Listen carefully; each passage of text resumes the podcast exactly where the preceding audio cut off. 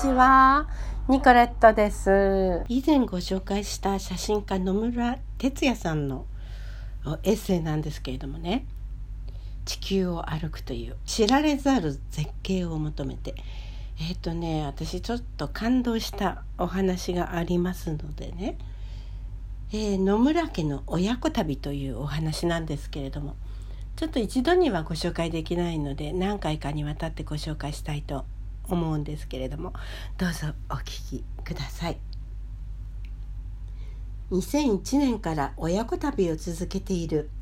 今年でもう12回目を迎えたが事の発端は母の脳腫瘍が見つかった1999年まで遡る。診断結果は良性腫瘍だったが医者からはもしかしたら今までの記憶が全て飛ぶかもしれません。と宣告を受けた。野村家は父が豪快に動いているので傍から見ると大黒柱として統率しているように見えるが実は母の手の中で泳がされている。兄も姉も僕も母には頭が上がらない。溢れるような愛情を注ぎ込んでくれた母。それをしちゃダメよという言葉を一切使わずに育ててくれた母。みんなのアイドルでもある母に脳腫瘍ができたことで野村家は初めてぐらついた。即入院して剃髪。手術当日を迎えたが手術室まで運ばれていく母は驚くほど冷静だった。てっちゃんお母さんがもしこの世にまだ必要なら行かせてもらえるしもしそうじゃなければあの世へ行かせてもらうね。僕の顔は涙でぐしょぐしょになり母を見送る時に泣き崩れてしまった手術中のランプが点灯するといても立ってもいられずに先祖の墓へ向かった。自分の命と引き換えにしてでも母を助けてほしい。手を合わせて手術の成功を祈った。3時間後に病院へ戻ると先生から報告される。無事成功しました。父兄姉僕の4人で肩を抱き合い喜び合った。みんなの顔にはそれぞれの涙の跡が残っていた。母は順調に回復し日に日に元気を取り戻していった。父母は僕よりも早く死ぬ。そんな気持ちが心の奥底から湧き上がり僕は2人に提案した。今まで日本中の素敵な場所へ連れ出してくれてありがとう。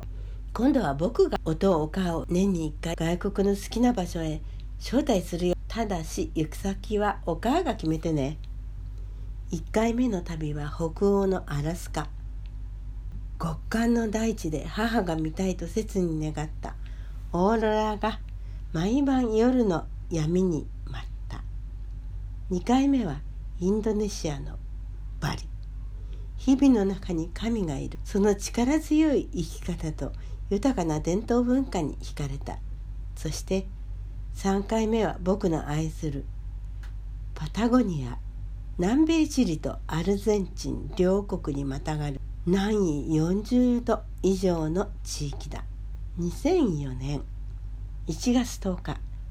成田からまずカナダのトロントへ向かう。朝洗面所で歯を磨いていると横に来た父がつぶやく「哲也お父さん夕べ眠れなかったよなんで?」興奮しちゃってさ遠足前の子供みたいなことを言う父に吹き出しそうになった成田トロント間の機内食にパスタが出てくると父の口がまた開く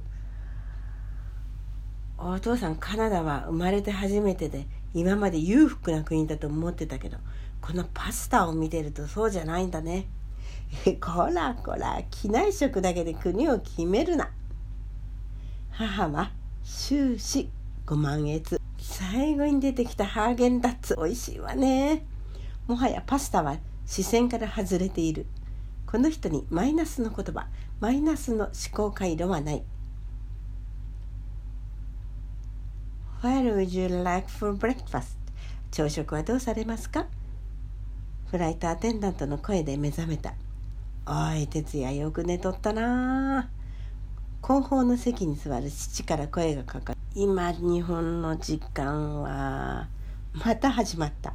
野村家の旅はいつもこんな感じ母と僕はズボラな性格なので時差とは無縁空が暗くなったら眠り明るくなったらもそもそと起き出すそれに対し神経質な性格の父はいつも日本時間を気にしてしまう。ので時差を思いっきり深く引きずってしまう。眼下に真っ白な雪原と針葉樹の森が見えてくる。と機体は徐々に高度を下げトロント空港へ吸い込まれる。ように着陸した機内アナウンスによる。と気温はマイナス3度父母にとって初めてのカナダだ乗り換え時間は8時間ほどしかなかったがせっかくだからと街へ繰り出し CN タワーウォール街を歩き街を彩るイルミネーションを眺めた。空は藍色から薄闇へ姿を変えてゆく。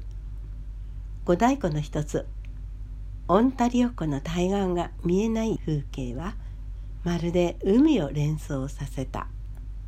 体が冷えてきたのでスターバックスコーヒーに入ってココアを飲む。お父さん薬飲もうかな。どこか悪いの？違うわよてっちゃん。お父さん機内食を残せない性格だから。あのパスタも全部平らげたの。うんそうだ。と取り出したのは胃腸薬。肉の美味しいアルゼンチンまでに。お腹を壊しちゃ元も子もないだろう。午後11時。飛行機はトロントから進路を真南に取る。10時間で南米チリの首都サンティアゴ。そこから大陸を縦断するアンデス山脈を眼下に見下ろしながらアルゼンチンの首都ブエノスアイレスへ降り立った。これだけ迫力ある山々を見ちゃうともう帰国してもいいねとルンルンの父。しかし早速南米の洗礼を受けることになる。どれだけ待っても僕たちの荷物がターンテーブルから出てこないのだ。ロストバゲージ空港職員から話を聞くとトロント経由で乗り換えた人の荷物がほとんど届いていないという。父はあたふた歩き回り怒っている。母は落ち着いて周りを見渡している。僕はロストバゲージによる賠償請求をして1人当たり1日50ドル支払ってもらえることになった。ほっと一息ついて振り返ると父は完全にふてくされ母がなだめている。まるで親と子だな。トストバゲージになった時、一番大切なことは、慌てず、騒がず、丁寧に交渉すること。以前に何度も経験していたので、今回は円滑にことが済んだ。タクシーで空港からホテルへ向かう。父は時差ボケのためダウン。部屋のベッドに溶けるように沈んでいった。僕と母は近くのショッピングモールに出かけ必要な身の回りのものを買い揃えホテルに戻った。お父さん反対よ。反対。父は買ってきたパンツを反対に履いてしまったらしい。あれ？お母さんここは南半球だから反対に履くんじゃないの？ほらこのポルシャツも反対に着なきゃな。夜の闇に3人の笑い声が漏れた。すっごいなこんな美しい場所があるんだ。父が目を丸くして叫んでいる。ベエノスライレスからさらに南下し、パタゴニアの中心地、カラファテへ、その足で、ペリトンモレの氷河まで足を伸ばした。すっごいな父の声が、もう止まらない。氷河のブルーが目に深くしみる。いやお母さん素晴らしいね。本当ねお父さん。この先に氷河が全て見渡せる場所があるからそこへ行こうよ。3人で歩き出した矢先。氷河が動いた。ドカッドカードカーン。